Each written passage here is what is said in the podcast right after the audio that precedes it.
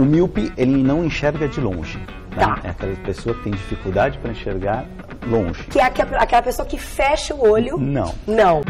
Começa agora. Não consigo ler nada. Miopia.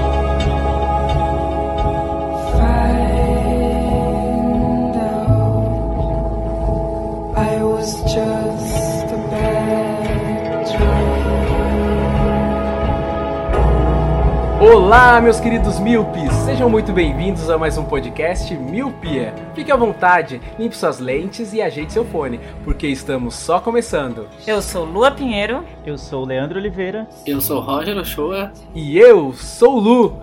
E hoje, meus queridos míopes, vamos tentar desvendar o que tem na escuridão de Dark. E lembrando que a gente vai fazer esse episódio com muito spoiler, ou seja, spoiler da temporada, que é a primeira inteira. Então, se Primeira você única, já né? Diga passagem. Primeiro, é, que vai ter mais, vai ter mais. Tudo, já tem fontes na Netflix que me disseram que vai ter mais. Confirmaram, mano, senão eu ia morrer. Ainda não bem, é. Segundo. Porra, mano, porque do jeito que acaba, né? Mas vamos deixar isso lá pro final. Não vamos fazer que nem a série, não, ficar indo pra frente e pra trás.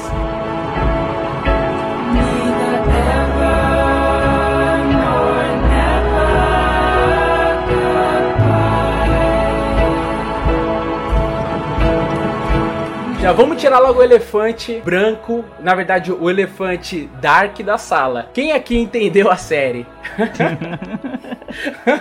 Que pergunta difícil. Já vamos começar logo, vamos, logo destrinchando. Lê, você pode fazer a sinopse pra gente, cara? Porque você é o único que consegue. Eu, a sinopse de um, um curta de seis minutos, eu não consigo fazer.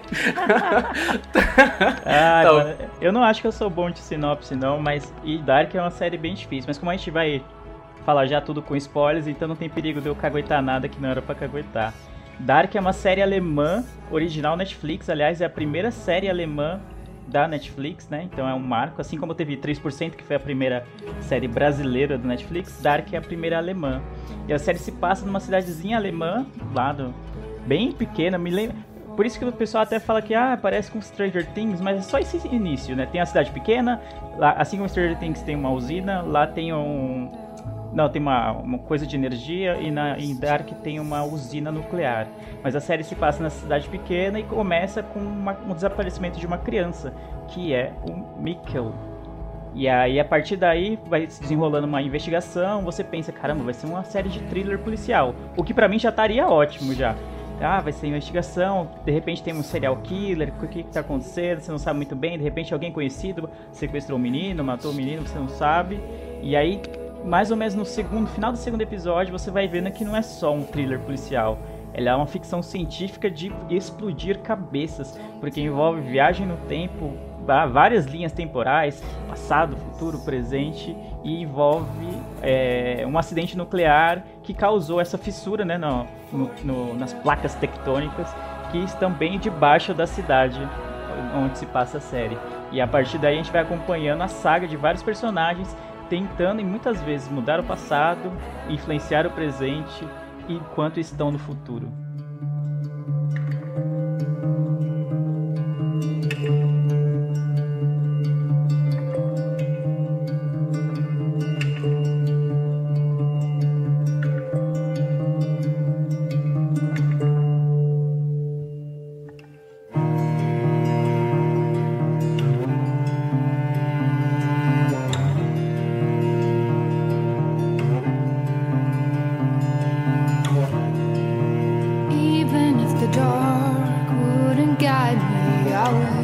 Já digo, cara, os personagens são excelentes, cara. Eles têm aquele negócio alemão, né? Que toda, toda conversa parece que é discussão. Mas, mano, a- o peso dos personagens, assim, eu acho excelente, cara, excelente. E como o jeito que a série ela vai se desenrolando, assim, me fascinou. Simplesmente me fascinou. Roger, o que, que você achou dessa série, cara? Eu achei a série incrível e ela me lembrou muito True Detective. A, a ambientação, a atuação, até um pouco do plot da história, assim. Eu achei muito, muito parecido com True Detective, assim. Eu achei sensacional a série. Eu terminei o primeiro episódio, louco pra ver o segundo. E, cara, não consegui parar mais. Achei excelente série. Foi uma das melhores séries dos últimos tempos, Netflix, que costuma fazer muitas séries e acertar 50% das séries que faz, digamos assim. Eh, Dark com certeza tá assim, eu acho que top 5 Netflix, cara. Sim, eles despejam de bacia as séries. E aí, no- nesse catado aí, a gente acaba pegando alguma coisa boa, né? É. Quando, eu come- quando eu comecei a assistir, ainda mais pelo nome, né? Eu vi o nome, Dark. Aí eu falei, putz, será que é alguma parada sobrenatural? Parece terror, né? É, meio terror, que é extremamente sombrio, né? Como herda o nome e tal. Mas aí, quando eu descobri que é ficção científica, nossa, minha cabeça simplesmente explodiu. Ou melhor, né? Meus olhos e meus ouvidos explodiram, né? que horror. O que, que você achou, Lua, da, da série gloriosa Dark? Cara, eu fui pego desprevenido total dessa série. Não, totalmente desprevenida também. A série, ela é uma explosão, né? Ela é uma explosão logo no segundo pro terceiro episódio. Porque no início é como o Leandro disse, né? Você acha que é somente um... é, as crianças desaparecidas, um serial matando todo mundo, mas não, vai muito mais além. Um buraco de minhoca, como que dá o nome? É, buraco de É, minhoca, buraco- é. é um buraco de minhocão, mano. A gente- Minhocão. E engraçado que eles usam é, Einstein, né? A Aham. teoria dele é sobre esse buraco de minhoca. Caralho, eu tô vendo que a gente. eu Tô vendo que a gente trouxe especialista, né? A pessoa já jogou. Exato, pessoal jog- de exatos aí. É, já jogou logo um Einstein, logo a carta pra. Não, porque a série eles puxam um pouco, né, sobre a teoria dele. Eles pegam a teoria do Einstein e jogam na série que você tá achando que vai ser coisa. Ah, só um desapare... criança desaparecida, coisa e tal. E de repente vem toda uma explosão que eu fiquei confusa no meio da série sobre os anos, o pa- 33 anos depois e 33 anos, é, anos antes do, do Mikkel ter desaparecido. Eu fiquei bem perdida, pra falar a verdade. Eu acho que eu até tinha que reassistir alguns episódios. Nossa, eu Achei achei. muito confuso, principalmente nos personagens. Eu consegui entender porque tem um episódio que eu, eu esqueci o nome do cara do capuz. Alguém lembra? É o É Jonas. o Jonas. É o Jonas. Jonas do futuro, né? Isso. Isso. Tá, aham. ele tem uma pirâmide que mostra os três anos se cruzando, que é aqui na porta lá, sabe? Ali que eu consegui entender as linhas do tempo. Só pensei, ah, só pode ser esses três anos que, que se passa a série. 33 antes, do meio e 33 do futuro.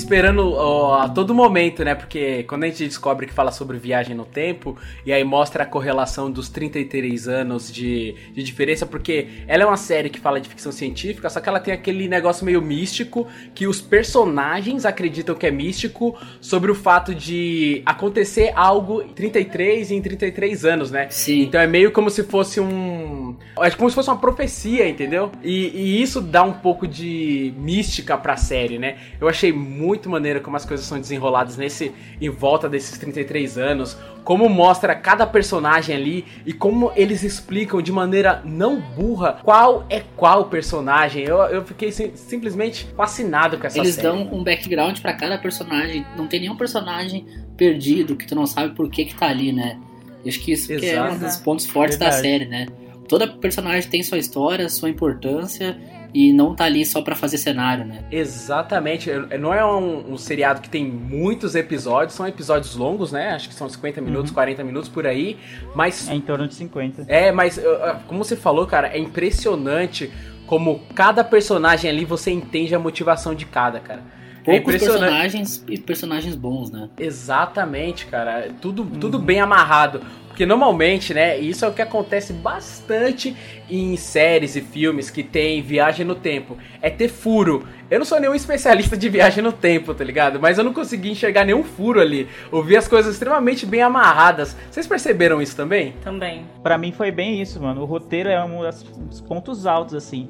É, que nem você falou, quando a- alguma obra, um filme, uma série envolve viagem no tempo, já baixa aquele medo, assim, né? Porque é- é- não é muito fácil, né? Você conseguir construir a narrativa sem que tenha muitos furos no, de roteiro quando tem viagem no tempo.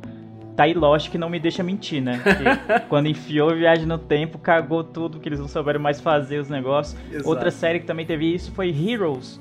Acho que na segunda ou na terceira Sim. temporada eles colocaram viagem no tempo também e não souberam como fazer e a série foi piorando. Se perdeu É, então. total, é. Verdade. E aí foi piorando, foi piorando. De, de Volta para o Futuro também tem erro de, de linha do tempo. Exato. É difícil ver um- um- algo de, com linha do tempo que seja bem perfeito também. Né? Sim, e em Dark não acontece isso. Mas falando um pouquinho, como você perguntou, da- das primeiras impressões sobre a série, eu também fui pego desprevenido, porque eu não, não tava esperando que seria uma série tão boa e que teria todas essas temáticas, assim, esse roteiro tão complicado, tão bem amarradinho. E eu lembro que as primeiras coisas que eu vi sobre a série eram um- alguns reviews de sites falando que a série era muito sombria, né, até pelo nome Dark e tal, mas relacionando ela muito com terror. E eu não vi nada assim de terror, assim. Você fica meio, tipo, meio tenso enquanto você vê, porque você não sabe exatamente o que tá acontecendo na, na série e tal. Você vai descobrindo aos poucos, né, essa relação do de 33 anos, né, que eles têm três, três anos principais, né, que é 1953, se não me engano. 86. 86 e 2019, né? Que é quando começa, a gente começa acompanhando 2019 e tal. E aí depois você vai ver na relação que eles têm, que a, a, a caverna é tipo como se fosse uma passagem no, no de. Uma passagem que você pode escolher ir pro passado ou pro futuro e aquela coisa toda. Mas, tipo, me venderam a série muito como uma série de terror. Eu falei, caramba, não vou ver, que eu não sou muito fã de Eu terror. e também, tal. eu tive esse mesmo É. sentimento que tu. Eu sou uma pessoa que tem um pouco de medo de filme de terror e série de terror. E eu tava com o pé atrás de ver por causa disso. Aí eu perguntei pra várias pessoas, todo mundo, não, olha que não tem nada de terror, tu não vai tomar susto, só assiste que tu vai gostar e, cara, é incrível mesmo. E, e nós já fomos pelo contrário, né? Nós já vimos que era de terror, achamos, achávamos que era de terror e justamente por isso nós clicamos. É, A gente falou, caraca, uma série de terror. Uma da- série de terror, que Porque, da assim, hora. Eu acho que o que aconteceu com Dark, principalmente no lance de marketing e publicidade, foi algo que eles não divulgaram nada. Apenas jogou, tipo, diferente de. daquele filme do, do Will Smith. Cara, eles só Não, jogaram. É, o Bright. E aí, tipo, jogaram a parada e, meu, eu falei, meu, vou assistir a série de terror porque a gente gosta de terror, né? O próprio Meu, Stranger foi Things também, quando voltou, publicidade Exato. por tudo, e site, e... Exato, foi, foi- nós fomos bombardeados e tal É. com publicidade, marketing. E essa série não, eu acho que é por isso que, que pegou muita gente, assim. Porque a gente fala muito sobre expectativa, né? A expectativa foi lá embaixo e aí é muito fácil de surpreender a gente, ainda mais com esse roteiro, essa fotografia. Nossa, eu fiquei simplesmente impressionado com a fotografia. Eu acho que um alemão assistindo fala assim, ó, ah, é uma casa normal. Mas, mano, a gente que tem essa realidade arquitetônica aqui, eu vi as casas, eu vi aqueles close, por exemplo, quando eles iam fazer uma, uma mudança de, de quadro, tava passando os personagens, aí mudar pra outro, aí eles davam um- uma saída daquele drone, assim, aí mostrava a floresta, assim, obscura, as de aí cima, mudava a né? cena, é, de cima, aí mostrava só a fachada da casa, não mostrava mais nada, aí cortava pra eles, cara, eu achei essas partes, até arrepio aqui falando, porque, tipo, eu achei isso extremamente amarrado, eu via bastante isso em The Office, o britânico, que eles faziam esses cortes assim, às vezes mostravam a janela, às vezes mostravam a rua. E, e no Dark teve isso, cara, pra fazer essa vírgula. E eu achei simplesmente fantástico essa, essa solução que eles tiveram, assim. Eu fiquei muito impressionado, porque eu não conhecia nada alemão. Eu não sei vocês, mas eu não conhecia nada, nem um filme, nem uma série, nem nada. E isso impressionou, assim, cara. Foi, foi bem positivo mesmo. Só complementando o que o Lu falou, a, a parte da cidade foi uma das minhas coisas favoritas na série. Porque além da ambientação lem- lembra muito True Detective, que é uma série que eu amo, a paleta de cores azul e cinza, bem escuro assim, triste, chove o tempo todo. A cidade ela é um personagem da série. Ela faz parte Exato. da série. Tudo envolve a cidade, então tem muitos takes da cidade e ela é muito bonita e dá aquela impressão. A, cidade tem uma usina nuclear que praticamente de qualquer lugar que você tá, você enxerga a usina. E a usina nuclear é algo assustador de se ver de longe, né? Eu fico com medo quando Exato. eu, se eu passaria de uma, do lado de, um- de uma usina nuclear, por exemplo, todo dia pra ir pro trabalho, sabe? E eu acho isso muito interessante, assim. A cidade é um personagem muito forte na série, assim como foi Sim. Louisiana em True Detective e outras séries. Assim como, por exemplo, Nova York é um personagem no filme do Homem-Aranha. A, a cidade de Winden é um grande personagem da série e casou muito bem, né? Esse ambiente triste, escuro, que chove, tem chuva nuclear, chuva ácida. Exato. Achei E a correlação entre a correlação entre os personagens assim também Exatamente, é.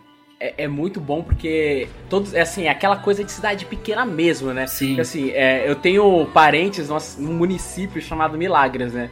E aí, quando eu ia pra lá muito tempo atrás, aí falava assim, né? O, o apelido do meu avô era Zé do Vinagre. Aí então, ah, o neto do Zé do Vinagre, filho de Sueli com Lucivaldo, parecia tipo um título de reino, sabe? Aragorn, não sei o que lá, de Boromir, não sei o que. E, tipo, cara, a cidade tem muito disso, assim. Você vê que é a diretora da escola, ela é casada com um policial da cidade e as coisas se correlacionam. Os filhos dos dois conhecem o, o Jonas, o, o Jonas, o Jonas que é filho do do, do Miquel, que, é, é, que a gente vai explicar um pouco mais pra frente. Mas, cara, como os personagens, eles se entrelaçam, assim. Basicamente, são três famílias, né? Que são... Quatro. São quatro. É, isso. Não, são quatro. É, mas- são quatro, que eu vou, vou riscar meu alemão aqui, hein? É o Conrad, os, os Nielsen, os Tiedemann e os Dopplers, né? São, são apenas quatro famílias que se entrelaçam assim. E, cara, eu achei muito maneiro, muito maneiro mesmo. Gestern, heute Morgen folgen nicht aufeinander. Sie sind in einem ewigen Kreis miteinander verbunden.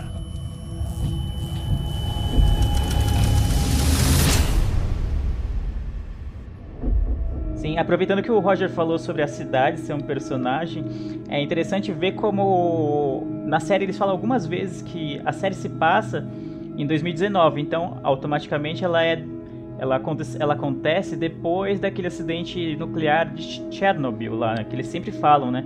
E é uma relação que a gente não tem, a gente não tem usina nuclear aqui tal pra, tipo, ter uma realidade do que é um acidente nuclear e de como foi Chernobyl pra quem mora na Europa, entendeu? Então tem sempre esse trauma assim de ter uma usina nuclear na cidade, pode ser uma benção e uma maldição, né? Porque ela vai significar o progresso, né, que é o que é o que os caras que querem construir a usina vendem pra eles, tipo, ah, vai ser muito bom porque a usina nuclear vai gerar emprego pra toda a cidade, que não sei o que, e pai vai desenvolver. Por outro lado, se rola um acidente, como rolou um acidente nuclear, é, a cidade vai ficar meio que amaldiçoada pra sempre, cara, porque é, os efeitos da radiação, tipo, são praticamente permanentes e tal. Então é, é tenso essa ligação, tipo, algo que a gente não tem, né? Tipo, o alemão, o pessoal da Europa em geral, tem muito mais essa relação com esse tipo de, de, de medo, né? Um medo muito mais presente do que é pra gente. O medo nuclear, né? Tanto que na Exato. série tem um acidente, né? Na própria Winden lá, que é a cidade onde se passa a série, aconteceu um pequeno acidente onde o pessoal da usina recolheu toda a terra que tinha sido contaminada e guardou nos barris e escondeu nas cavernas, né? Pra ninguém descobrir que já havia um acidente que já havia acontecido um acidente naquela usina, né? Que Exatamente. a- a- alguém pode me ajudar? Esse acidente que eles esconderam os barris das terras da terra radiativa foi o mesmo acidente que abriu o buraco no tempo? Isso, isso. Exatamente. Bom, segundo a matéria também que eu li, pra depois tentar entender um pouco da série, porque, é sério, eu achei muito confuso. É, esse buraco de minhoca, ele foi criado é, depois do acidente que teve na usina. Isso, hum, Foi entendi. depois, É, né? Foi, foi, foi ele, que foi ele que gerou esse, esse buraco de minhoca. E daí eles esconderam a terra radiativa nos barris dentro da caverna, né? E quem que fez as cavernas? Eu, mano, Não, até aí, acho que a caverna já existia. Só que, Será que a- o a caverna o é que o não místico? conta na série é quem foi o primeiro fulano que descobriu o negócio e foi lá, tipo, ah, vou aqui entrar por esse túnel, por essa porta cheia de vento. Pois é, isso que nós temos que conversar. E eu, eu achei isso um pouco ruim. Eu acho que isso é um dos poucos defeitos que a série tem. Que o buraco no tempo ser uma porta que tu entra e sai a qualquer momento. Eu achei isso que foi. Ah, eu acho que, Um por pouco exemplo, estranho, é... mano, já fizeram um carro, tá ligado? O DeLorean É, que viaja no É, tempo. verdade. né? Eu acho que, tipo, foi uma solução até legal, porque, por exemplo, eu acho que essa é uma série que fala um pouco sobre caminhos, assim. Qual direção você vai tomar? Tanto é que é, o que os Jonas fica com aquilo na cabeça. Meu, Sua- eu vou lá trazer o definem. Michele de volta. Ele fica com, esse, com essa confusão interna. O que, que ele vai fazer? Porque se ele trouxer o Michele de volta, ele não vai existir. Então ele fica com essa confusão interna. E, e isso é um caminho dele. E eu acho legal ser um caminho bifurcado, né? Ou seja, qual caminho que você vai escolher? Eu achei, eu achei até assertiva esse. E na própria caverna tem essa escolha, né? Ou você pode ir pra 1953 ou você pode ir pra 1986, né? Uhum. Você é uma escolha ali, né? Então você tem que você não sabe qual ano você vai. A gente que tá como espectador sabe, mas a pessoa que tá ali não É, sabe depois da primeira vez. É, né? exatamente, é. A gente vê que o Mikkel foi pra, pra 1986. É, e o- aí depois a gente vê que o Jonas volta, aí ele tipo, vai pro mesmo lugar, ele tá em 1986, aí ele até pensa em contar pro Mikkel, ou trazer ele de volta e tal, só que aí ia zoar todo o barraco do tempo Ele lá. mesmo e... ia desaparecer. É, exatamente. No E caso, o faz. Jonas do futuro aparece pra avisar o Jonas de 2019, né? Que se ele se envolver, se ele tentar trazer o Mikkel, ele não vai nascer, ele vai estar acabando com a própria existência dele. Sim, mano, aí é que, é que começa a ficar complicado o negócio. E aí, tipo, num outro momento da série, o, o Ulrich, na- ele vai lá e pega o outro lado, né? Ele pega o lado esquerdo e acaba parando em 1953. 53, é. A única coisa que eu achei estranha é porque quando o Mikkel desaparece, ele tá fugindo da caverna. Aí a impressão que ficou é que alguma coisa sugou ele pra caverna. E o Jonas. É, exatamente. Eu E- também não, não. Pra mim não ficou claro exatamente pra como que ele não. foi é, parar. então eu lá. achava que tinha algum, tipo, a tempestade eletromagnética que puxasse as pessoas pra dentro. Mas depois eu vi todo mundo, tipo, o Jonas indo lá e achando uma porta, daí o Uric também entrou pela porta. Foi aí que não fez muito, sentido. assim, é. Isso mim. que eu achei que ficou um pouco desconexo. Porque o Mikkel, se ele quisesse, ele era só ele voltar pra caverna, abrir a porta e voltar, né? Por conta própria, Isso. por exemplo. É, pode ser que ele tenha sido raptado pelo Eld ou, ou então até pelo próprio Noah. Eu acho até interessante a gente puxar Eld e Noah, porque, tipo, eles Noah é ótimo. Acho que é, É. Noah. É Noah, são. mano. É Noah? Noah. É porque eu tava falando com sotaque mais francês. É nada, Ah, falei tá. errado. o Noah, o Noah e o Elge, né? Porque, tipo, eles têm meio que motivações diferentes, né? O Elge, quando ele entrou nessa de, de raptar crianças e tentar descobrir uma máquina do tempo, até acho é legal a gente falar um pouco sobre a, a motivação do Noah. Porque, meu, é, vocês conseguiram entender qual é a motivação do Noah de verdade? O Elge a gente entende que é o Noah que fez meio com uma lavagem cerebral nele, e tendo ele como sendo o escolhido e o Elge também como um escolhido. Tanto é que quando o Elge velho do presente volta pra tentar consertar, ele fala isso, né? Ele não é o escolhido, ele não quer o bem, ele quer o mal, assim como você também não é o escolhido. Vocês conseguiram entender qual é essa motivação do, do Noah, Noah, Noé?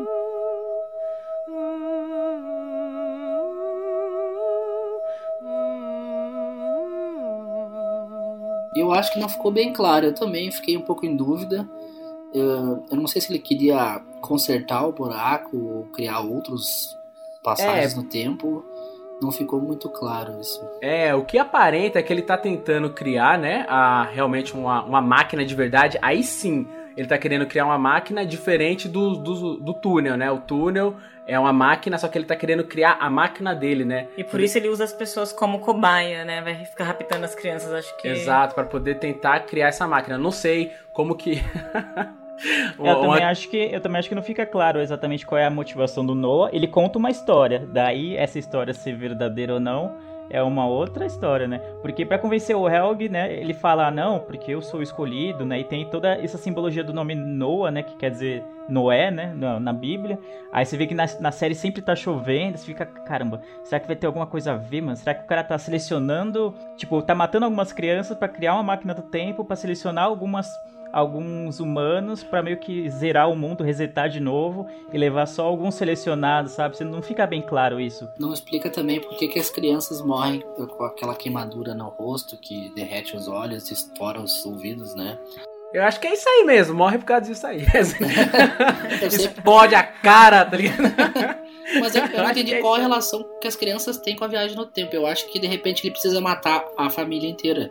Porque todas as pessoas que É, morrem será são que ele mesma quer família. acabar com. É, será que, tipo, o corpo. Porque assim, no Matrix tem aquela coisa de que o corpo humano, para as máquinas, é como se fosse uma pilha, não sei quantos milhões de pilhas, e eles são. Com... Será que tem alguma coisa a ver? Precisa de alguma energia a mais? Eu não sei. Não, Então, eu só que tô o divagando corpo aqui. humano, o- as crianças lá são meio que o- as cobaias pra você gerar energia suficiente pelaquela cadeira pra criar uma, uma como se fosse uma fenda no tempo, né, uma fissura lá no espaço-tempo. Tanto é que tem uma parte, acho que é no, no- se não me engano, no último ou no penúltimo episódio em que o Peter, ele tá lá na, na, naquela salinha, só que tá, ele tá em 2019, já a salinha já tá toda deteriorada. E ele tá lá, não sei o que. Aí do nada, tipo, surge o Mads, né? Que, que é o filho do Uric, né? Que... Ele é irmão do Uri, que é filho da Jana e do Tronte. Isso, então, e abriu de- do nada abriu uma fenda lá no, no, no- espaço-tempo e caiu o corpo do Mads lá. E fica, caramba, como assim, mano? Aí, tipo, você vê que ele. É, só que era um menino que tinha sido sequestrado em 1986. Então, tecnicamente, o Noah conseguiu criar a máquina do tempo de uma maneira meio torta, não muito prática de ser usada e não, não muito saudável pra quem é cobaia. Mas ele conseguiu, que aí é quando eles vão, tipo, transportar o corpo do no Mads lá e colocam ele lá na, na floresta pra dizer que ele morreu ali, que não sei o quê. Mas vocês notaram que as duas crianças mortas são da mesma família? Eu acho que deve ter algum tipo de relação aí, porque o Mads que morreu, que era irmão do Ulrich, e Uhum. morreu o Mikkel, que seria filho do Ulrich. É o pai filho do, do Uri, Jonas. pai do Jonas. É, só que agora o, Mano. só que agora Marido da Hannah. O marido da Hannah que pega o Urich. é, Mano, é um. muito embolado, né? É muito louco. E É o uma Noah quer ir atrás do Jonas, né? Então Mas são todos de- da mesma família, de né? Todas as crianças, é, todas as crianças que foram sequestradas, o Mikkel é o único que fica. É o único que aparece Sobrevive. vivo, que é o Hum. único que vai ter uma família depois, que vai casar com alguém, que vai ter filho. Os outros não. É tanto que quando eles voltam, é há 33 anos antes, aparece duas crianças mortas, né? Uhum. E era- Onde ia e ser eram construída duas... a usina, né? Isso, onde ia ser Isso, construída em a usina. 53, é. E não, e não explica quem são essas crianças, né? Não explica, Não. não- é como se não. É bom, é suspense segunda temporada, né? É, eles não podiam responder tudo na primeira, né? Tinha que deixar um pouco pra, pra segunda temporada. É, eu, eu acho que isso é normal, né? Eles deixam pontas soltas Claro. justamente pra você né, te instigar. É como Pra se fosse um mais que- mesmo, né? Exato. Uma coisa que me deixou intrigado é o Bartos, né? Que é o filho da Regina e do Alexander. Eu acho que ele pode ser o Noah, assim, sei lá. É, essa é a minha teoria também, cara. Eu, aquela conversa dos dois, assim, é como se ele fosse um apre... é como se ele voltar. Cara, é muito É louco. como se fosse o Noah do, do futuro. Falando com não, no Noah. caso do passado, É, falando com o Noah do do, presente. É, só- só tipo, que- falando tudo pra ele, tudo que ia acontecer. Uhum. Tá, tá ali instigando e mostrando pra ele o que ele tem que fazer ou não. É, porque tem uma parte no final até que o Jonas, né, ele tá tentando reconstruir, né, fazer voltar a funcionar aquela máquina que aquele doutor louco fez lá, que é o escritor do livro, pra que ele, te- ele consiga destruir o- a fissura, né, no espaço-tempo lá e a máquina do tempo como um todo. Pra Que é quebrar esse ciclo né? de 33, 33 anos, né, que estão estão prendendo todo mundo nesse, nessas três linhas temporais. Só que aí ele acha que tá sendo muito malandrão fazendo isso, só que na verdade o Noah tá direcionando pra que ele consiga fazer isso. Porque quando ele consegue voltar pro passado e tenta destruir, ele, ele, ele permite que a fenda lá no espaço-tempo seja criada depois. Então ele só tá meio que direcionando o Noah. Então pra ele é interessante que o Jonas fizesse isso. Entendeu? Então, sei lá, cara, eu acho que o, o, o, o Noah, tipo, do Noah do futuro veio recrutar o Bartos, que é ele mesmo, pra que as coisas continuem como devem ser, né? Tipo, continue nesse ciclo que ele tá gostando, entendeu? E, e você falando isso, Lê, é, me faz pensar um pouco assim: será que é imutável o passado ou o presente? Porque, por exemplo, o Urich, é quando ele volta em 53, que ele tem um estalo de que o Elge, que é pe- a pessoa que tá raptando as crianças, e a pessoa que rapta o Mads, que é o, o- o irmão dele, e até mesmo o filho Miquel, provavelmente, mais pra frente, ele mata, né? Na cabeça dele ele matou e acabou. Só que aí ele vê que não, que, que tudo aconteceu. Será que, tipo, isso era previsto realmente acontecer? Tanto é que ele tem a orelha machucada devido a isso.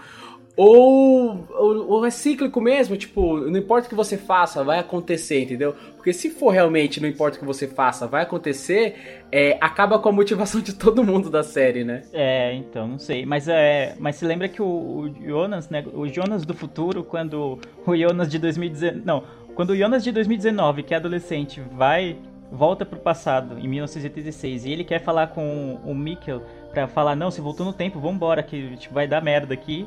Aí o, o Jonas lá mais velho fala não, mas se você fizer isso você não vai Altera nascer, o vai- futuro, é. Uhum. altera o futuro e tal. Então eu acho que tem um certo. Eu acho mas que tem Eu não diria livre-arbítrio, mas tem influência. Eles Não, sempre tem falam, ah, o futuro influencia o passado e vice-versa, né? Tem influência porque por causa que o, o, o Uric fez as marcas na cabeça do. do Helge, né? Helge. Helge, É né? isso que eu ia falar.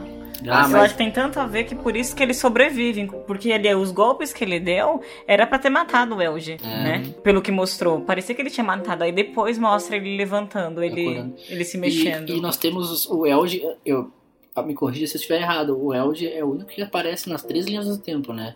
Ou não? Eu- ele tem ele em 53, ele em 68 e ele no futuro em 2019, né? Ah, mas acho que tudo. O Egon também, que é o policial, ele tá lá É, em 53. O e, ah, o é. Egon tem em 2019, não lembro. É, tem, tem. Ele é. Ah, não, calma aí. Não, 2019 ele tá morto já. É, ele tá morto, é Pois é, verdade. a tem maioria tá morta em 2019 dos de 53. Só o Helge é um, o único, um dos poucos Ah, a Cláudia. A Cláudia. A Cláudia tá viva. Ah, é, a Cláudia tá tá viva. viva. tá viva. É, a Cláudia virou é- a, a doida dos gatos, mas tá viva. É, eu acho que o Ti- a família Tidman, eu acho que tem alguma coisa aí, porque são os únicos que sobreviveram, né? Ah, e o Elge também. E, e assim, a gente tava falando sobre mudança de passado e tal, o conhecimento do Jonas, só que no final a gente percebe que, mano, ele era só mais uma marionete, tem isso também, né? Exato. Ele tava achando que tava por cima da carne seca, só que na verdade ele era só mais uma peça ali do, da grande engrenagem que ia fazer tudo acontecer como o Noah previu, né? E eu acho que vai ser até o grande mote da segunda temporada a gente entender e saber o que, que vai acontecer e o porquê essa motivação dele também. né? Ele foi um dos personagens menos explorados, né? Acho que o Noah foi um dos poucos que a gente não. O, talvez o único que a gente não viu muito sobre ele, né? Exato, exato. É por isso que a gente começa a criar essas, essas, essas teorias, é, de que o Bartos pode ser ele e tal. Eu, eu sabe como eu tava desconfiando? Pela cara redonda, mano. Eu falei, caraca, mano, ó, o Bartos tem uma cara meio redonda, o Noah tem uma cara meio redonda, foi essa minha correlação, tá ligado?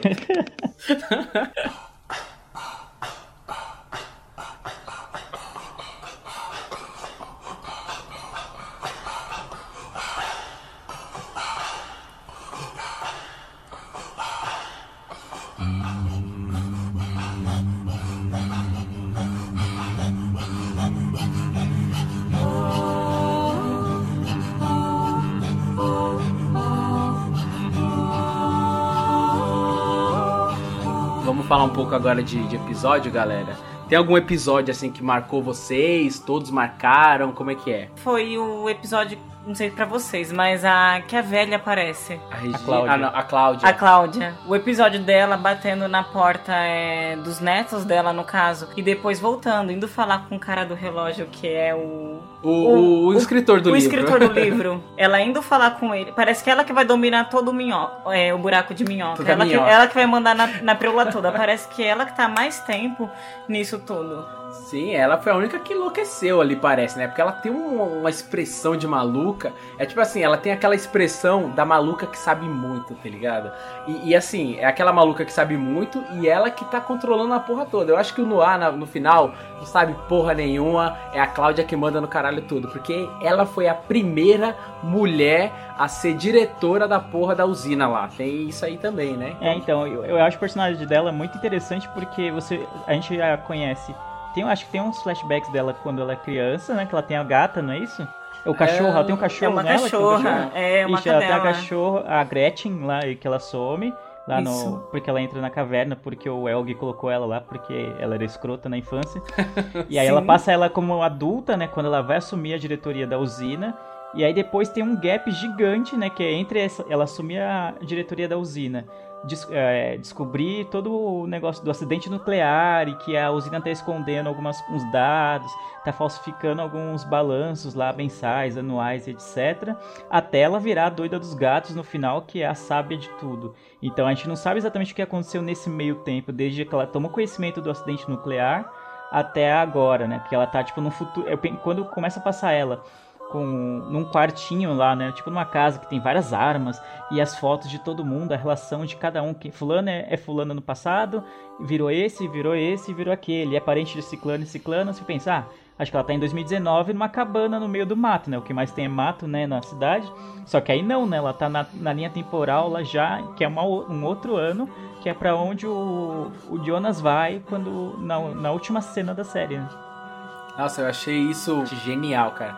Porque mostra essa sala, você não sabe onde que é essa sala. Porque em nenhum momento É. fala de futuro, né? Sempre fala de presente, passado, mais passado ainda. E quando a gente descobre que isso é realmente no futuro, nossa, é tipo de realmente de explodir a cabeça, assim. Eu achei muito bem feita essa narração. Só pra me situar, quem é a velha dos gatos é a Jana? Não, é a Cláudia. É a Cláudia. Não, a a Cláudia. Cláudia. Ah, tá, é a mãe do- É. da Regina e do Alexander, tá. Exato. Filha do, filha do... Aliás, o Alexander é um personagem bem interessante também, que ele aparece, tipo, ele tá lá, né, como adulto, ele tá lá no- na, na usina e tudo, né, tipo, da diretoria e tal, você fala, ah, beleza, não parece ser um personagem muito importante, até que tem um dos episódios que passa ele jovem, no meio da floresta com uma sacola com os dois passaportes, tipo, ah, como assim, mano? Exato, ele, sal, ele tá salvando a fazendo? Regina, é. Salvando a Regina, né, que tava sofrendo bullying lá do, Da Catarina da e do Urich. Caterina e do... Porque é, eles acharam do- que foi ela que dedurou eles, né? Exato. Sendo que foi a. Hannah. Isso, a gente vai chegar na Hannah, porque, Vai, mano, Não, xingar. é a Hannah- mais escrota. Vamos deixar a mais escrota de É. A. Hannah. A Hannah é 13. Então, eu fiquei bem um pouco intrigado com o Alexander, porque dá a entender que ele é um viajante no tempo já. Da- na, na- quando ele aparece na floresta pra ajudar a Regina, ele já é um, um viajante no tempo. E só que aí não- você não sabe de quando que ele veio, a mando de quem, por que que foi. Ele tava muito empenhado em ter aquele emprego na fábrica, lá na, na usina e tal, tipo, do nada. Como assim? Sim. Você conhece do nada, você chega no meio do nada, na floresta, não tem nada, não conhece ninguém, vem lá pedir emprego na usina, tipo, insistiu, insistiu até que conseguiu. É muito, muito E depois suspeito. virou Então, pra dono mim, da ele é um usina, viajante né? no tempo. É, ele, agora ele é o dono, né? Da Porque usina, ele casou né? com a. E ele é Regina, filho do policial, né? Filho do Egon, que é o, o policial de 53, né? Exato. Neto do Egon. Quem? O Alexander? O Alexander. É, Alexander. Não, ele é, ele é só, por exemplo, ele é marido da Regina, a Regina que é filha da Cláudia, a Cláudia que é filha do Egon. É, isso aí, não Ah, é, é, isso. verdade. Ah, É, ele só isso. entra na família Isso. por É, ele só É, entra na é, família verdade, por causa disso. É, ele, não, tal. ele não tem genealogia, né? Porque É, ele aparece na exato. floresta. Ele é um do agregado. Exato, exato. Vai- acho que vai ser outro mistério. Além da. da velha dos gatos. Não explicou muito também qual a relação do Tronte com o Peter, o pai do Ulrich com o Peter, né? É verdade. Eu, eu acho que assim, o que, acon- o que mostra na série é que a Cláudia, ela que tem. Ela meio que parece que é ela que tá manipulando todo mundo. E ela, de alguma maneira, passa pro Tronte e pro Peter que tudo vai acontecer, tanto é que eles têm anotado na agenda e eles Uhum. falam, é hoje que vai acontecer tal e tal coisa, e a gente vai ter o Mads de volta. Então. Como ela sabe da importância do Mads pro Tronte, eu acho que ela consegue comprar o Tronte aí. Já a motivação do, do Peter, eu não sei como que funciona. A do Tronte ficou bem claro pra mim, assim, que é trazer o Mads de volta, né? Porque ele tem tudo anotado. Ele até tem um dado momento da série que ele fala assim, ó. é, tá tudo aqui, como ela disse, tá tudo na agenda, os, ó, os movimentos estão acontecendo do jeito que ela Uhum. havia dito que, que, que ocorreria, né? É, então, aí a gente volta, acho que a gente volta de novo àquela fala do Noah no final, né? De que você acha que o Jonas tá conseguindo mudar te- a- as coisas, mudar o passado, e na verdade não, ele só tá seguindo o script que o, o Noah já conhecia. E aí Inclusive, o Noah ele falou é assim, pego, né? ah, hã? Inclusive, ele é pego, né? Ele é pego, né? Exato. Exatamente, pego pelo Noah. E aí o Noah falou assim, é, existem dois, acredite ou não, existem dois lados tentando brigar pra dominar a viagem no tempo. O lado do bem e o lado do mal. E acredite ou não, eu sou o lado do bem. Eu falei, mano do céu, se você é o bem, velho. Imagina o mal. É, imagine um mal. É. Todo, Mano, todo- é. Toda pessoa do mal acha que tá fazendo bem, né? Exato. Também e aí, tem como a gente isso. não sabe exatamente o que tá acontecendo, dá a entender que o, o lado do mal, pelo menos na visão do Noah, seria a Cláudia, né? Que é quem Sim, ele deixa Aparece- bem claro isso. aparece na linha temporal à, à frente de 2019 também. Mas não, fica, mas não é certeza, né? Meio que especulação. Exato. E vou- aproveitando você, Lei, que tá falando, Hum. qual episódio assim que você curtiu? Cara, eu curti quase todos, mano, porque eu não consigo desassociar um episódio do outro. Mas eu acho que o primeiro episódio que explodiu a minha cabeça foi no, fi- no final do segundo. Você tá, no- até o primeiro episódio, o, o, o Mikkel tinha desaparecido, você vai conhecendo os personagens, como eles são todos alemães, todo mundo é branco, todo mundo tem o olho claro, fica caramba, mano, tô meio confuso aqui, eu não sei quem é quem. Aí você vai começando a se ambientar na história, se ambientar com a cidade.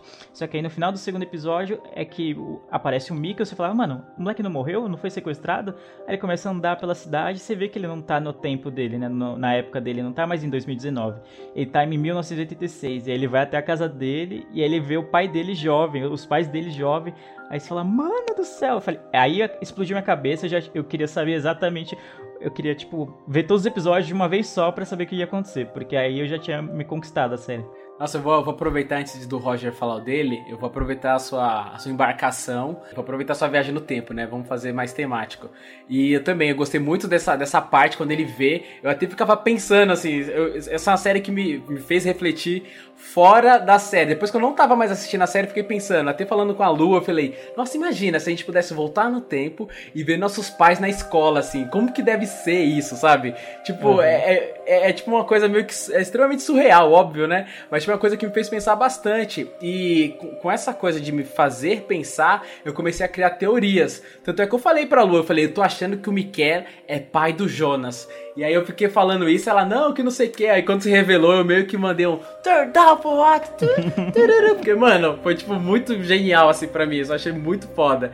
E aí entra naquela coisa de, tipo, o Jonas que é apaixonado pela tia, né, cara? E, cara, isso é muito maneiro. Esse episódio. Isso é muito que- maneiro, é ótimo. Entenda como dizer. É, Game não, of Thrones aí, né? não. Olha. Dá dó dele, dá dó. Olha aí, Dá vamos- muita dó, porque depois ele volta e ele já não quer mais se aproximar dela, justamente por isso. É, Porque então. ele sabe que ela é tia dele. Tipo, É. eu beijei minha tia. É, Como é, assim? só- a Só parte que aí ele não vai é falar isso. pra ela, né? Tipo, ó, você é minha Não. tia. Como é que ele. Mano, vai tirar de É louco, porque, né? é, porque Vai- ele tá nessa taxar É, que ele tá nessa briga interna sobre contar a verdade ou não, né? Sobre trazer o Miquel ou não. Então ele não, não pode contar pra ninguém, né? Isso que é uma, parada foda, que é a parada dele contra ele mesmo. E o, o Jonas do futuro sabe disso. Tanto é que quando ele deixa aquela encomenda pra ele, daquela lanterna super maneira que eu quero, mano. É tipo essa bola de cristal, tá A ligado? lanterna é da hora, hein, mano. Acende é por muito toque. maneiro. Acende por toque. Você faz um carinhozinho na danada, ela acende. que lanterna safa, né? E aí, tipo, ele sabe da- das coisas, né? Então ele sabe que o Jonas não pode contar. O Jonas, ele sabe que ele tem essa coisa interna de não querer contar e, tipo, a decisão dele, mas que já tá tomada, digamos assim, né? Uhum. Eu achei muito maneiro essa. Apesar, é, aproveitando que a gente falou do, do romance do, do Jonas com a, com a sua tia, né? Que é a Marta, né? Isso? Que é linda, né? A É, atriz Diga-se de passagem, é, É. bem bonita. é Mas a- Ela é muito feia. Ela é muito feia. Ah, Ah, ela tá. é muito linda. Sabe porque daqui, quem vê pensa que é assim que É, eu funciona, sou mais a minha né? namorada, olha. Aff. Fuleiro. É, eu achei. é, também não fica bem claro, né? Porque no, no- bem no comecinho da série, né? Você passa que o, o Jonas tá voltando pra escola porque o pai dele se suicidou, então ele fica um tempo numa clínica, meio que fazendo terapia, é isso que eles explicam. E aí o Bartos passa um pano pra ele, não, o, o, Jonas tava na França, tava em Paris, não sei o que, tava viajando e tal. E aí dá a entender que ele e a, e a Marta já tiveram um, um rolo, né? Tipo, mas tipo, não foi só um rolo, parece que foi algo muito forte, assim, tipo uma paixão avassaladora. Só que aí quando ele volta, ela fica meio, Nhê, e aí já tá com o amigo dele, eu fiquei, caramba, que, que rolo é esse, tá ligado? E aí ela fica meio, ah, não quero, quero, não quero. Aí, aí quando ele descobre que ela é tia dele, aí sim ela re- resolve que, que ama ele, que quer ficar com ele de qualquer jeito. Aí tá tirando também, né, mano? Ah, é aquela máxima de, sabe, tipo, quando você começa um relacionamento, sempre aparece, né? Isso é verdade. Tô falando com cautela aqui pra não apanhar, tá ligado? Não, não precisa falar, É, mas é mas verdade. de- Quando você tá num quando você tá solteiro, tipo, não aparece uma Não alma. aparece uma alma. Aí quando tu encontra alguém, nossa, pronto. É, tipo, mais ou menos isso, né, que Contatinhos. acontece. Os contatinhos, olha, Os é- contatinhos aparecem. Qual é que é? Que você pode contatinho isso aí? Vamos Vou continuar vamos, vamos voltar a falar de Dark, Vou voltar né, no gente? tempo e matar Foco, todo mundo. foco no assunto. É, vou voltar no tempo e matar todo mundo, essa porra. É, aproveitando que falando nisso, essa, par essa parte do, do Jonas com, com a Marta e tal, é interessante porque gera um dilema, né, existencial nele, tá uma crise, né, porque tá, tá lá, ah, mano, não posso ficar com minha tia e tal, mas é uma das partes que eu menos gosto, assim, da série, fica meio, Sim. ah, vai, não vai, não sei o quê. É. Assim como eu não gosto muito da, daquele, no, do, da Francesca, lá com o filho do Uric. que Com o irmão da Marta, né? Exatamente, o irmão da Marta. É, fica- aquele casal eu achei muito sem sentido também.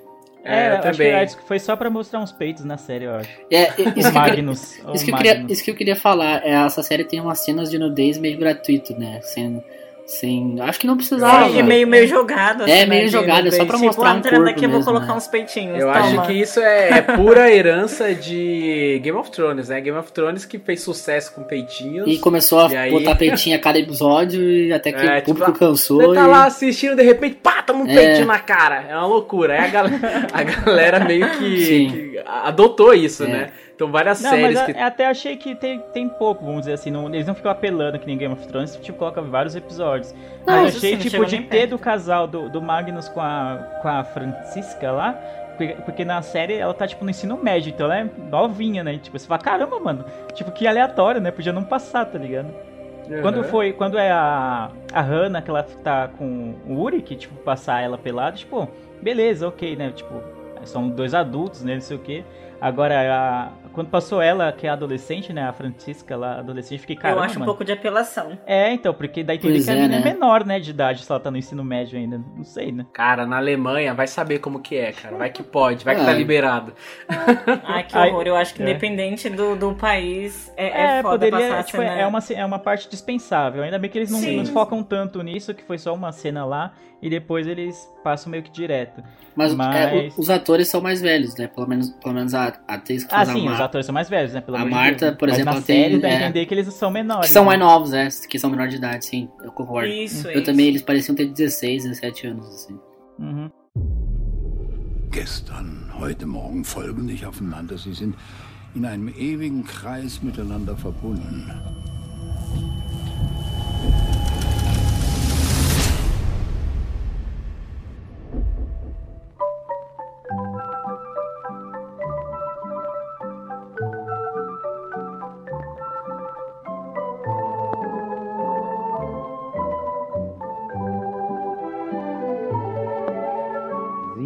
Für dich die Welt mal trübe aus, gibt's kaum eine Hoffnung mehr. Uma outra coisa que eu achei interessante, que é- acho que é essencial a gente falar, de como o casting da série foi ótimo, porque você vê o, o elenco infantil, o elenco adolescente e o elenco adulto, to- e, tipo, todos se parecem entre si, assim, tipo, Sim. ah, o, o, o filho do Uric é igualzinho ele, mano, quando ele era pivete, assim, quando ele A era família, adolescente, é, cara. dá aquela impressão de família mesmo, né? Sim, cara, não fica aleatório, né? Tipo, poderia ser. Tipo, ah, todo mundo é alemão, tá ligado? Colo- Coloca qualquer um aí que ninguém vai ligar, né? Ninguém não vai tem saber a ator- diferença. Mas não, é muito, muito parecido, cara. Eu, e, e os atores são tão bons que, mesmo aqueles que não são tão parecidos na fisionomia, na atuação é ótimo, porque na, na expressão, assim, nos trejeitos deles ficam parecidos, cara. E aí, aí você compra a ideia, você entende que aquele, aquele, aquele menino é aquele adolescente e depois é aquele adulto, tá ligado? É, por exemplo, o Urich mais novo, o adolescente, cara, é muito parecido, assim. Por isso que, tipo, eu brinquei sobre o formato do rosto do, do Bartos. Do Bartos. É, mano, o, o Urich parece bastante. Eu acho que a Caterina é a única que não parece muito, mas ela tem aquele acha, jeito mano? meio. Eu acho muito. Eu acho Sério, parecido. eu achei mais o- os trejeitos, assim, o jeito meio durona de ser, porque ela passa aquela.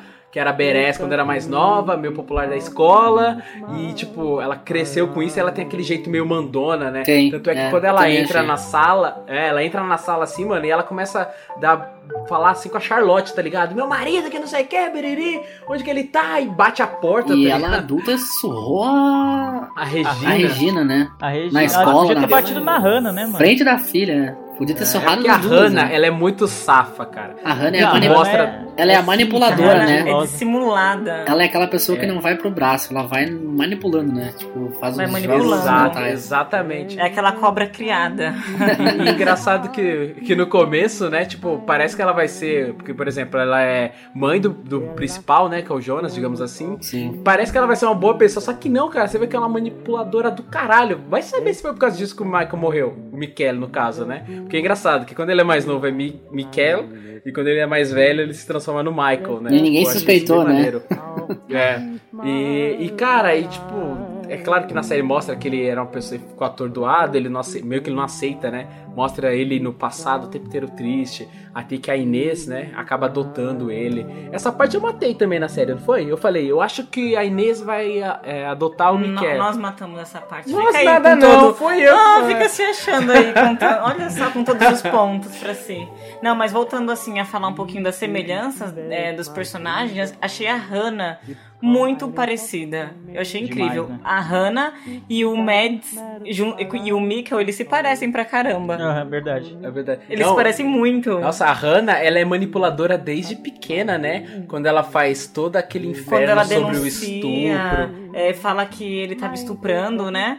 E, no, e ainda coloca a culpa na outra, que é na Cláudia, né? Ainda coloca a culpa na É, Cláudia. eu acho que ela não chega a dizer que foi a Cláudia, acho que ela sugere que foi a Cláudia. É. Ela fala, ah, ela é, ela é filha do, do chefe de polícia. E eu a vi saindo da delegacia. É. ainda Então, ela praticamente disse que foi ela. É aí que a gente vê o quanto que a série é amarrada, né? Porque logo após isso, que, ele, que ela conta isso pra Caterina, a Caterina vai tentar dar a prensa na Regina, que é aí que aparece o Alexander, e aí as coisas começam a, engrenar, né? É, é, falando de roteiro, assim, é, essa série ela tá bem amarrada, né, cara? Tá, o roteiro é perfeito, sem furos. E Tá aprove... É, aproveitando o roteiro, e você, Roger? Que, que, qual foi o episódio que você curtiu? Ou foi a série inteira? Eu, eu curti a série inteira. Eu acho que ela tem.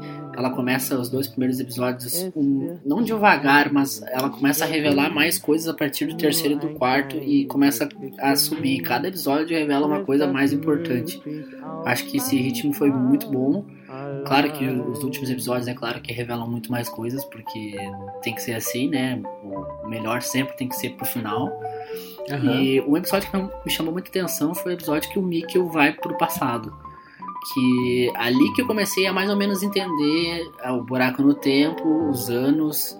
E depois É ele- o segundo, né? O, segundo, é o mesmo que eu falei, né? é, é o, é o segundo ou o terceiro, não lembro de cabeça agora. Acho que pode Não, ser o segundo, o segundo. a última segundo- cena do segundo. segundo é isso. Vai passando ele andando por toda a cidade, não sei o É, quê. tá. Então é no terceiro que, escola, é no terceiro que, ele, que ele aprende sobre o. o sobre, É, sobre porque o no- acho que o, o segundo, o segundo fala mais sobre o Urish e tal. Ele quer o mandato, porque ele ainda tá procurando Sim. o Mikel, né? Sim. Então ele quer o mandato pra poder entrar na usina e o Alexander não deixa ele entrar porque fala que ali é propriedade não pode, nananana. Eu acho que é no terceiro mesmo que mostra mais o Mikel no passado e tal e a relação dele É com a. Inês. É ali que eu comecei mais ou menos a entender a linha do tempo e como é que funcionava. Porque, claro, o pessoal, a criança que aparece lá pode ser uma criança de, antiga e no passado pode ter alguém que veio do futuro.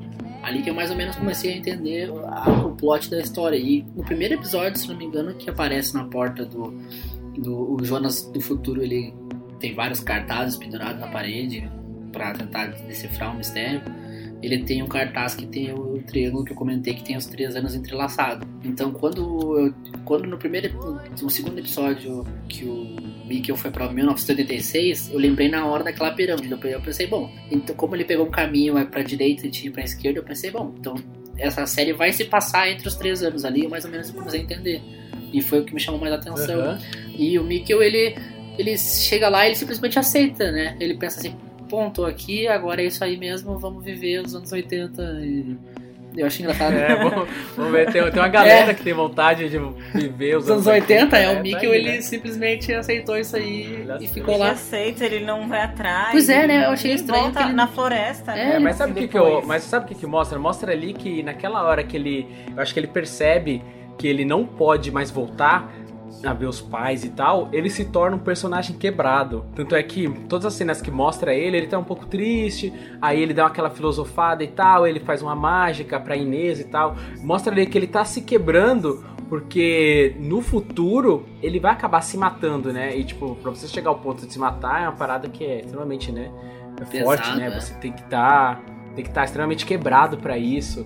E, e, tipo, mostra, ali eu consegui ver um pouco de- dele já se quebrando ali, porque mostra ele quieto no banco, aí a Hannah aparece, e aí que começa a mudar um pouco, mas o tempo inteiro mostra ele sempre triste. Você não vê ele feliz ali, tipo, parece que ele tá extremamente deslocado mesmo, assim. Sim. E é muito bem feita essa deslocação dele, digamos assim. Eu não- e Nessa- o, nessa- o- no passado. o ator, o gurizinho, ele faz um papel excelente, né? Porque ele passa aquele sentimento mesmo de que, porra, ele tá na merda e é isso mesmo. Angustiado, É, é, vamos viver isso aí porque não tem o que fazer, sabe? Tipo, Eu tô aqui, agora é isso e.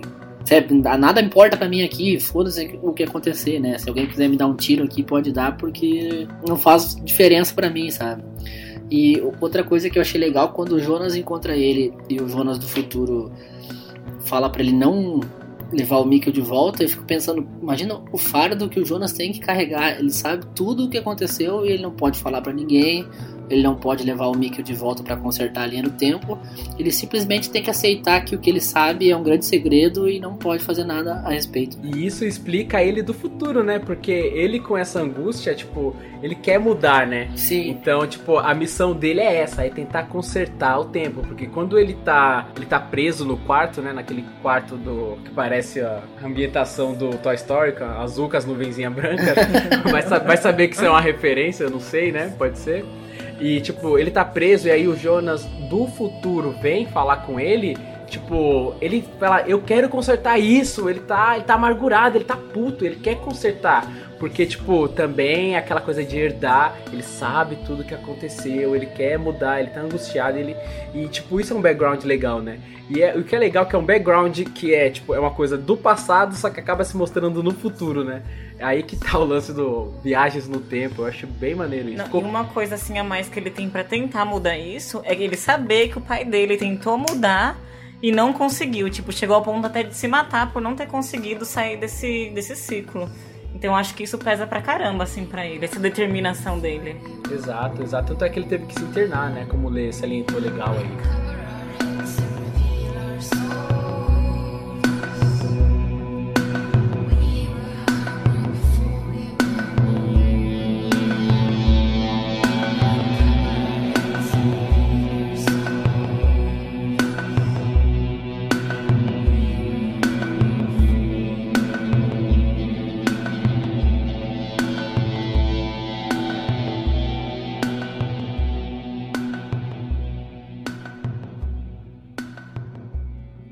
Só queria falar um pouquinho da Charlotte, que é um- é uma personagem que fica bem, meio à margem, mas ela tá numa linha de investigação que ela meio que tá entendendo o que tá acontecendo, né? Porque né, quando ela era criança, ela, ela já observava os pássaros lá, e ela lembrou que em 1986 teve o mesmo fenômeno, né? De, dos pássaros caindo mortos e tal, e ela desenhou, fez análise lá do, dos pássaros, não sei o que, e agora ela virou policial, né? E aí aconteceu a mesma coisa, ela começou a ligar uma coisa a outra, assim como o Uric conseguiu ligar um- os pontos pra ele ir atrás do Helg e tentar matar ele, pra ninguém, para ele não raptar nenhuma criança. A, a, a Charlotte também tá conseguindo fazer essa ligação. Só que ela não foi tão a fundo, tão drástica quanto o Uric foi, né? De viajar no tempo e tentar mudar o passado. Mas é um personagem que ela fica bem meio apagadinha assim, mas eu gosto bastante dela. Então, É verdade, é verdade. Engraçado que você salientou legal. Ela, ela descobre sem precisar viajar no tempo, sem ela ter o contato. Ela, tanto é que quando ela olha lá, tipo, quem foi o, o que machucou o Elge, ela olha o Urish, que é aí que ela tem a epifania ali no momento e ela fala, putz, a viagem no tempo de alguma maneira aqui, né? É, é legal que, tipo, como ela, ela, descobre ela isso. é meio. Como ela é policial, geralmente ela é meio cética, né? Tende a ser cética, porque ela tem que trabalhar com provas, com evidências e tal. Mas no fundo, no fundo, ela já sabe que tem algo errado, sabe que tem alguma coisa relacionada ao passado, ao futuro. Só que ela tá meio que relut... parece que relutando pra aceitar isso. Então ela vai tentando fazer a investigação como se fosse uma investigação convencional, procurando provas, evidências, mas ela sabe que vai ter vai precisar É. de mais do que isso pra resolver esse mistério. É, ela de- descobre deveria. ela descobre que é cíclico, né? Uhum, ela fala, putz, ela liga pro, pro Peter e fala, quando que seu pai aconteceu isso? Aí, tipo, quando ela fala, ela liga, putz, 33, de 33 e 33 Aham. anos. É, Acho que então ela ela deveria falar conversar com a... mais com ele. Isso, ele ela sabe de muita coisa. lá e tal. Mostra, mostra como ela é muito inteligente, né? Ela e o Uri, que eu acho que eles fizeram uma boa dupla de, de policial, de investigadores, né? E acabaram se separando depois por causa do- dos acontecimentos da série, né? É, embora eu acho que ele meteu um pouquinho de, assim, sei lá, os pés pelas mãos, né? Sim. Ele agindo daquela forma, Deixou- eu acho que ele acabou meio que saindo da. Ele, ele foi Mas- preso, mas ele, ele, mas saiu mas da... ele tem a motivação dele, né? O filho, o primeiro foi o irmão, depois foi o filho, então ele já desconfia quem seja a pessoa. Ele não vai pensar. Você- Assim, eu posso imaginar que um pai, um pai um- no estado de pai e irmão, não vai pensar nisso. ele vai agir da maneira mais é, emocional É, possível, é isso né? que eu ia falar, ele foi total, ele agiu totalmente para um policial.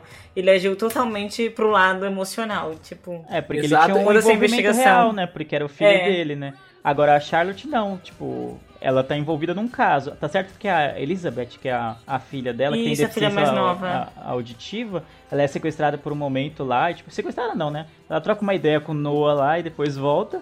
E até entrega um. O que que era? Um broche? Um anel? Eu não lembro agora. Entrega alguma coisa. Acho que é a moeda, a moeda É a lá, né, que eles é, isso, fazem. entrega o uma moeda colarzinho. pra ela e tal. Aí você fala, caramba, mano, não sei o quê. Mas aí ela, tipo, tem uma relação profissional apenas com, com o caso até então. Pelo menos até a hora que a filha dela some e volta com a moeda. Dizendo que o Noah que deu pra ela. Aí é Nossa, mano, é muito tenso. foda. Essa parte é tensa, é louco. E não explicou por que, que o Noah deu essa moeda pra ela, né? Não, não, não ficou muito claro isso. É, tem- tem- eu acho que a moeda, ela simboliza é, o tempo, entendeu? Porque, por exemplo, toda moeda, ela tem impresso qual é Ah. o ano, né? E aí, quando eles fazem esse colar, creio eu, que seja quando eles colocam, jogam no futuro, tipo, sei lá, porque todo serial killer, eu não sei se esse é o caso de fato, todo serial killer gosta de deixar uma pista, né? Que é aquela coisa de Mas o, zodíacos. a moeda vai pro passado quando o Uric volta pra 86, volta pra 53, atrás do Helg. Ele leva o cordão com a moeda que ele achou. E os corpos são achados também isso. na mesma época que ele volta com as moedas. Exato, só que aí quando ele levou pra 53, meio que criou na cabeça do Helg, porque ele quase morreu, né? O, esse souvenir aí, essa, essa coisa com a moeda. Então a partir daí vai ter a moeda porque o Uric levou pro passado. Ah, Não tinha percebido pode- isso. Não tinha, tinha pescado isso, É, não. É, parece aquela. é, Vocês assistiram, acho que Matrix 1, se não me engano. O Neo vai falar, falar com o Oráculo e tal, né? E o Oráculo é uma mulher e tal, tá numa casa, não sei o quê. Aí ela fala assim pro Neo: Não se preocupe com o vaso. Aí fala: Que Aham. vaso? E vira pro lado e derruba o vaso. Aí ele: Caramba, como é que você sabia? Aí ela fala assim: O que vai ferrar mesmo a sua cabeça é que você não ia derrubar se não tivesse falado. É mais ou menos isso que acontece em Dark, tá ligado?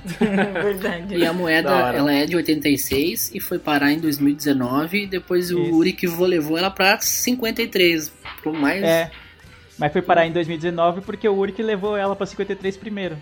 Sim. Mas tem, tem um dado momento do, do 53, quando, quando encontra aqueles dois garotos lá e tem aqueles médicos antigos e tal, ele fala, ah, o garoto ele é, sei lá, indiano, não lembro qual que é a etnia, o garoto Aham. parece ser indiano, não tem como ele estar aqui nesse período, porque era é período de Segunda Guerra e tal, Hitler, e, e assim, ele já tinha uma moeda, ele fala, ah, e aqui tem uma moeda também que é da data de, de 86, sei lá. Sim. É, na mesma época que ele vê a etiqueta também na roupa, né? Ele Na até roupa, fala, mas. É, mas é, assim? made in China, né? chinesa, Verdade. é.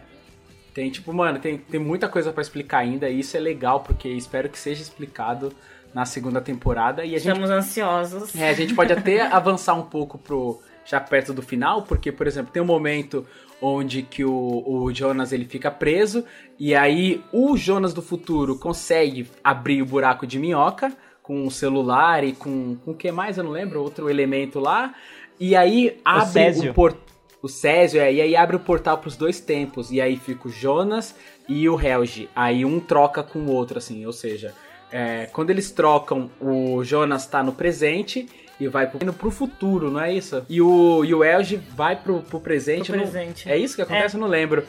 É uma loucura foda. O... Vocês- É, o Jonas adolescente, depois que ele fica preso no quarto lá. Aham, exato. E aí ele tromba com o, ele mesmo, O só Elge. que no, ele mesmo mais velho, ele Ah. fala, não, você tem que passar por isso. Ah, sim, quê." sim, sim, sim. E aí na última cena e tal, ele vai acabar parando num futuro que a gente não sabe que ano que é, né? Aí aparece uma mina lá e dá uma coronhada de- nele com a, com a arma lá.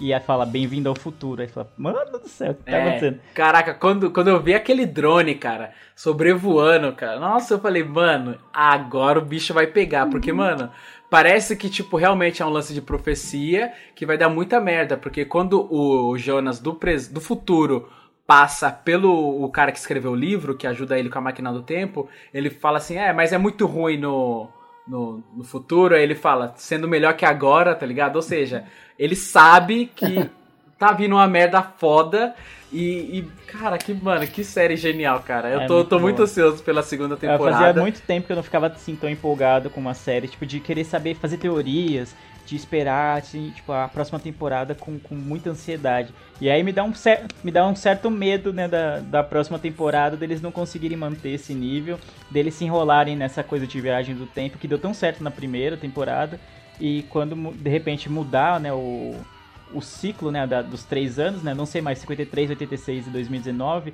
se é a partir do ano que ele, o, o, o Jonas vai parar no futuro, que ninguém sabe qual que é, e sejam outros dois anos e a gente não sabe, de repente eles se enrolem nessas linhas malucas do tempo e aí a série fica uma merda.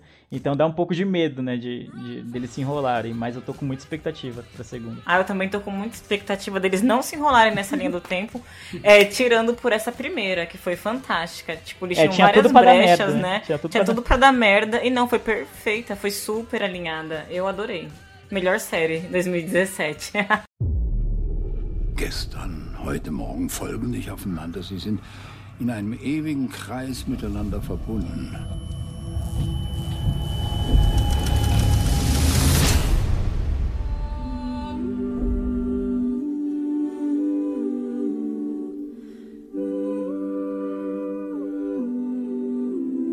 Eu gostei muito da série, eu acho que deixou alguns pontos abertos para a segunda temporada, que é normal, acho que toda a série tem que fazer isso.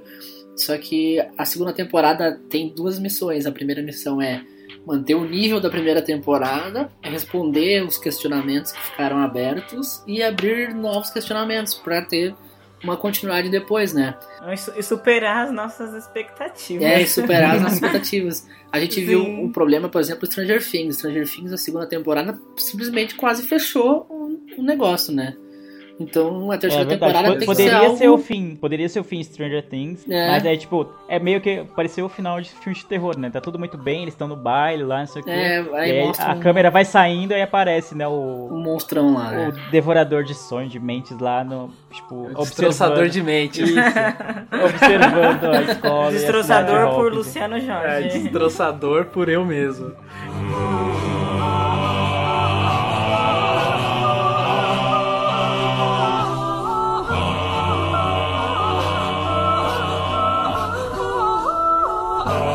Então, já que a gente tá em clima de falar um pouco sobre a série, sobre as expectativas, Lê, dê a sua gloriosa nota para Dark, série original, primeira série alemã da Netflix. Bom, cara, depois de tudo que a gente falou, né, fica meio difícil dar uma outra nota. Eu só falei bem da série praticamente. Tem um, um ou outro pro- probleminha, talvez com a Francesca e com ah, e o Magnus, que eu acho um casal que, tipo, acrescenta bem pouco à narrativa tal. Né, mas acho tirando isso, não tenho muito o que falar. É uma série que eu gostei muito do enredo, gostei muito do, do roteiro, gostei muito da ambientação, da fotografia, do casting, sabe? Tipo, da trilha sonora, não tem muito o que criticar. E é uma série que tinha tudo pra dar errado, porque é muito difícil fazer série com viagem no tempo. Então tem três linhas temporais na série, tem muitos personagens, tem esses personagens são vistos enquanto crianças, enquanto adolescentes, enquanto adultos, muitos são mortos, outros voltam pro passado, voltam, vão pro futuro, eles interagem com eles mesmos. Então, sabe, é uma coisa tão grandiosa que tinha tudo pra dar errado. E pelo fato deles conseguirem fazer tão perfeitinho, tão bem feito, e instigar tanto o público para que a gente queira mais e crie teorias e, e- e não aguente de esperar até o, sei lá, ano que vem. Eu nem sei se vai ser ano que vem, 2019, que vai sair a, a segunda temporada. Não tem como eu dar uma nota menor. Aliás, uma coisa que a gente não falou é uma coisa que eu queria entender das cores, né? Tem o, o a jaqueta do, do Jonas é amarela, ela destaca sempre em relação ao resto da- do cenário, porque é tudo meio opaco, né? Meio, meio sei lá, meio down, meio, meio cinza, meio Alemanha mesmo, né? Aquele co- clima de frio. e ele sempre tá com aquele jaco amarelo e destaca muito do, do- do- dos outros ambientes. Assim como na escola, é tudo muito colorido, ao contrário dos outros lugares na cidade, que é tudo opaco. O Mas, Jonas, repente, é o, o Jonas é o guri do It, que foi Exato. É, exatamente. É mais ou menos isso. Então, Ele só quer flutuar posto, só, então. Né, não tem... Mas então, dito isso, não tem como eu dar uma nota menor do que um grau de miopia, porque a série é maravilhosa, mano. É maravilhosa. maravilhosa. É incrível. Melhor série que eu vi Boa. nos últimos tempos aí. Um grau seria 8 de 10. Não, um grau é Não, tipo o grau 10 é- de 10, mano. É tipo já. 10 de É 10. 10 de 10. Aí, zero graus. Não, zero você Zero? não dá, não dá zero. É, não tem zero. Não tem zero. Zero você não é míope. É, exatamente, tem que ter mil em algum ponto. Tem que ter míope em algum ponto. E eu tô com o Lê nessa, hein? Eu tô no 1. Dá um grau. Eita. Ah, sim? Já assim, de, de cara, de lata. é, já é difícil, assim, encontrar uma série, qualquer filme que seja sobre realmente é, é, viagens no tempo, só de passado e futuro. Imagine uma que tem três tempos, mano. Que é muito confuso. E eles não saíram nem, nem um episódio assim, eles saíram da linha.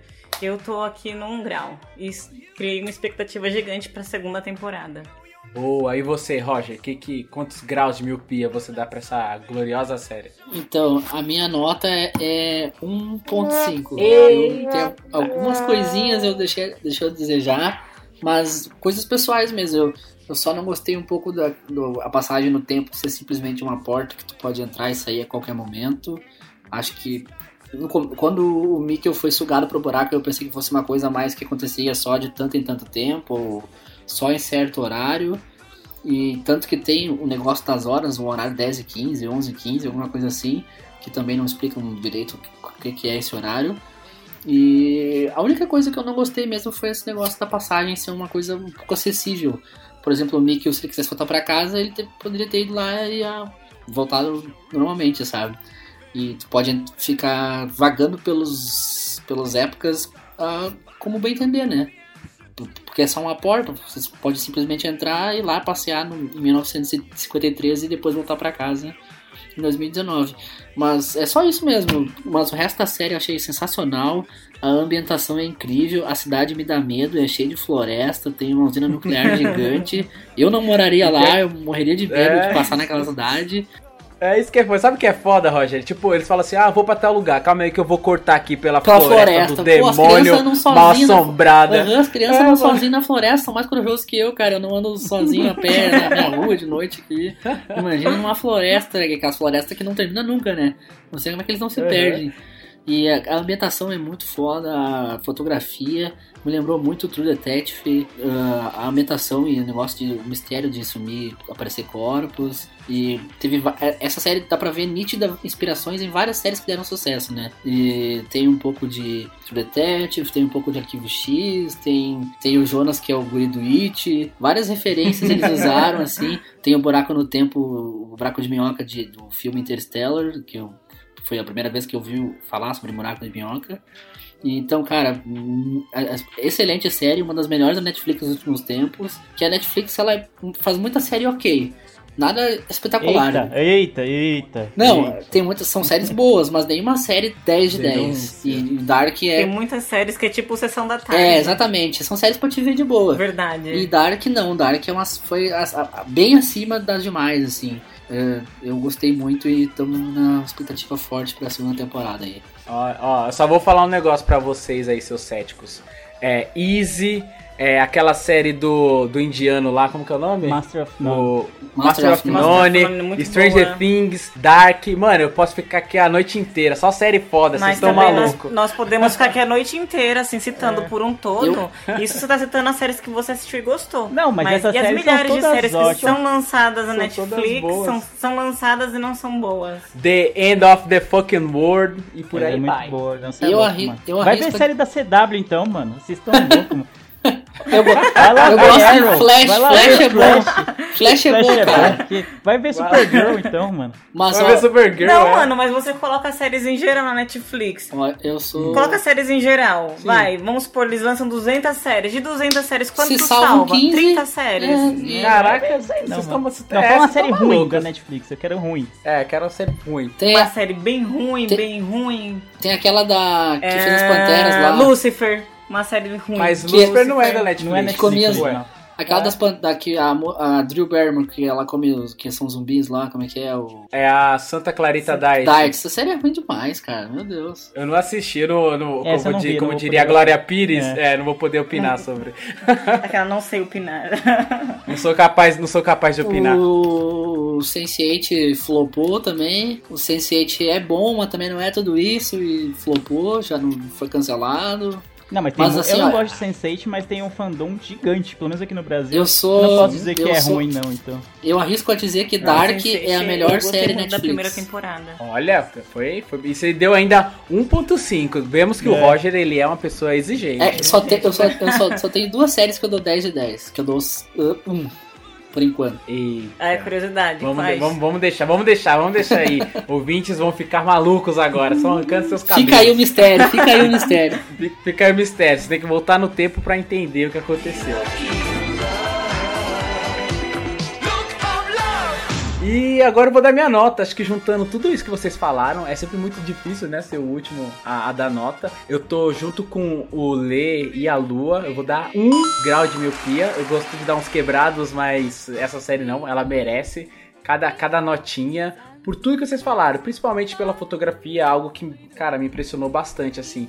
Eu conseguia. A fotografia da, da, da série conseguia me prender, assim. As tomadas, o modo como ela foi filmada, tudo isso conseguiu me prender. Os planos, os personagens, as motivações, tudo isso, pra mim, só foi me empolgando. E cada episódio que foi passando foi me empolgando mais e mais ainda. Então, por isso, a minha nota é 1. Eu tô super ansioso também pra poder ver a segunda temporada. Eu quero entender como que é esse futuro.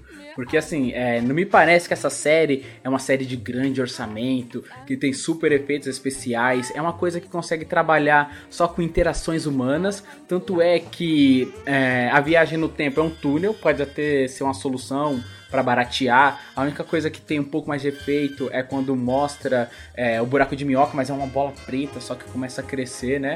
Então parece que é uma série que não investiu muito em, em- em tecnologia, assim, na questão de CGI. Mas no último episódio mostra aquele drone lá que me deu uma animada. Eu quero entender o que, que tem nesse futuro, qual foi a, a merda real que aconteceu, um pouco mais da motivação dos personagens que foram apresentados, né?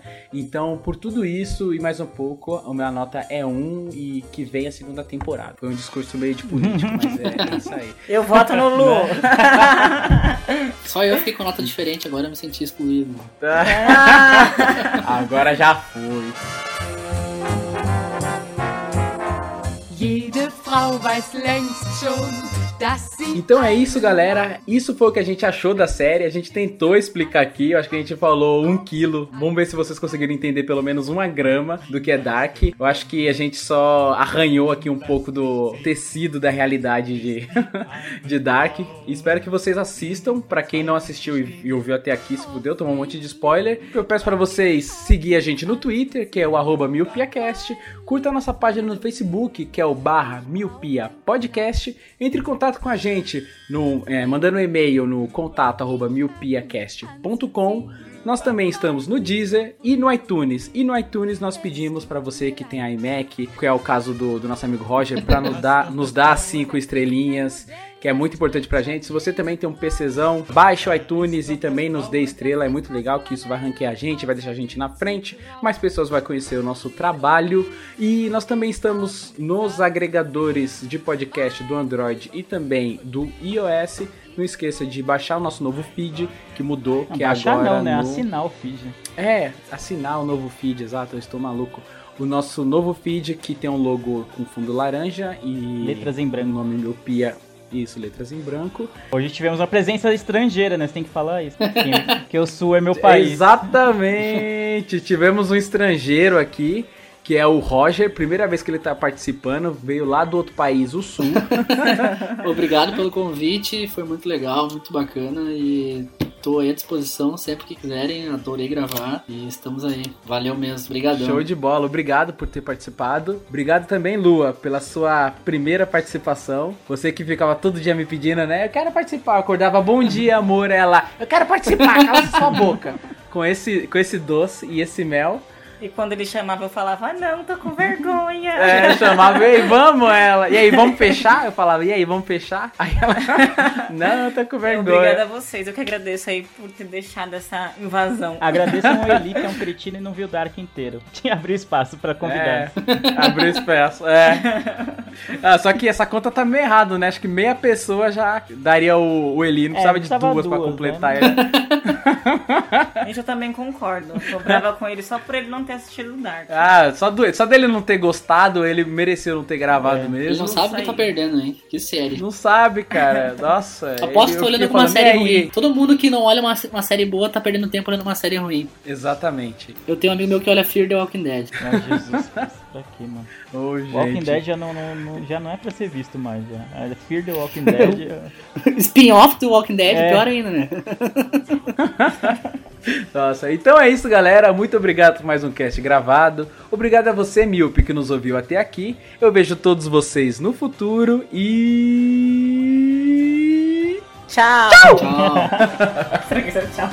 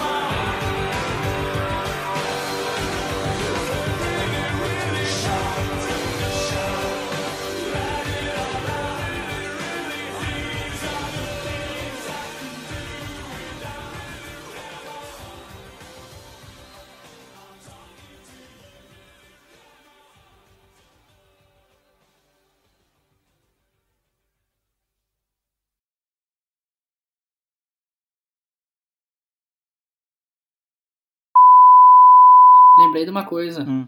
Ah. A gente não falou mal da Hannah. Caraca. Podem destilar o veneno sobre a Hannah. Mano, eu acho que ela é o pior personagem, a mais manipuladora. E ela é escrota desde a infância já, mano. Por causa dela. E chata, E né? chata, exatamente chata. Porque Gosta começa a série e chata fala, de ah, 2017. Não, em 2019 ela tá, tipo, beleza, o marido dela morreu, então, tipo, ah, você pode entender que o trauma dela que levou ela a ter um caso com o Uri, que tal, não sei o que. Beleza, até vá lá. Mas aí depois você vai, quando conforme vai passando os episódios, você vê que desde a infância ela acusou o Uric de, de estupro lá contra a Catarine, isso lá. E depois, depois jogou a culpa pra outra. E aí vai numa, numa bola de neve de mentiras, de, de, de jogo sujo pra tentar ficar com o Uric. E quando ela não consegue ficar com o Uric, ela, até no final ela fala pro Alexander des- destruir, né, ele. Acabar Vira com uma ele. obsessão, né? Exato. Vira uma obsessão total. E isso me, fa- e isso me faz lembrar também que eu fiquei de falar na série e esqueci.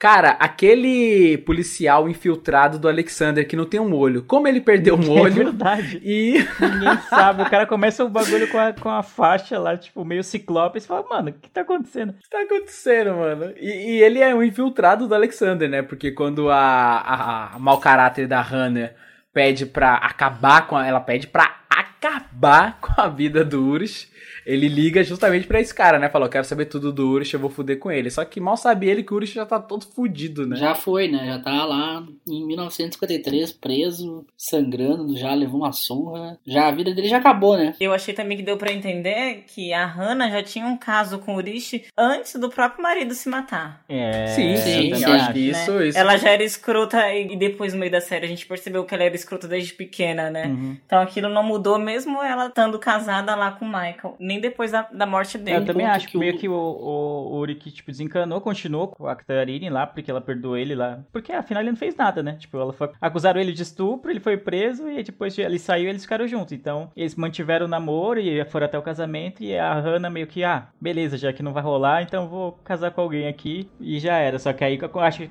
dá a entender que ela continua tentando ele, o Uri, que até conseguir que ele traísse a esposa e tivesse um caso com ela. Sim. Exato. É, Ele era tipo um troféu pra ela, ele sempre quis. Ela sempre quis ele até que conseguiu, né? Só que no fim não durou muito. É, essa é uma obsessão maluca, isso. Por isso, por isso e por tudo mais, ela é um mau caráter e ela merece se ferrar na segunda É. temporada. Ou ter uma redenção, quem sabe, né? Quem, quem garante nada, É, né? é tem uns tipos de mulher fazer- aí, mano, que não dá nem pra comentar, né? Como diria Mano Brown. Bicho, não dá nem...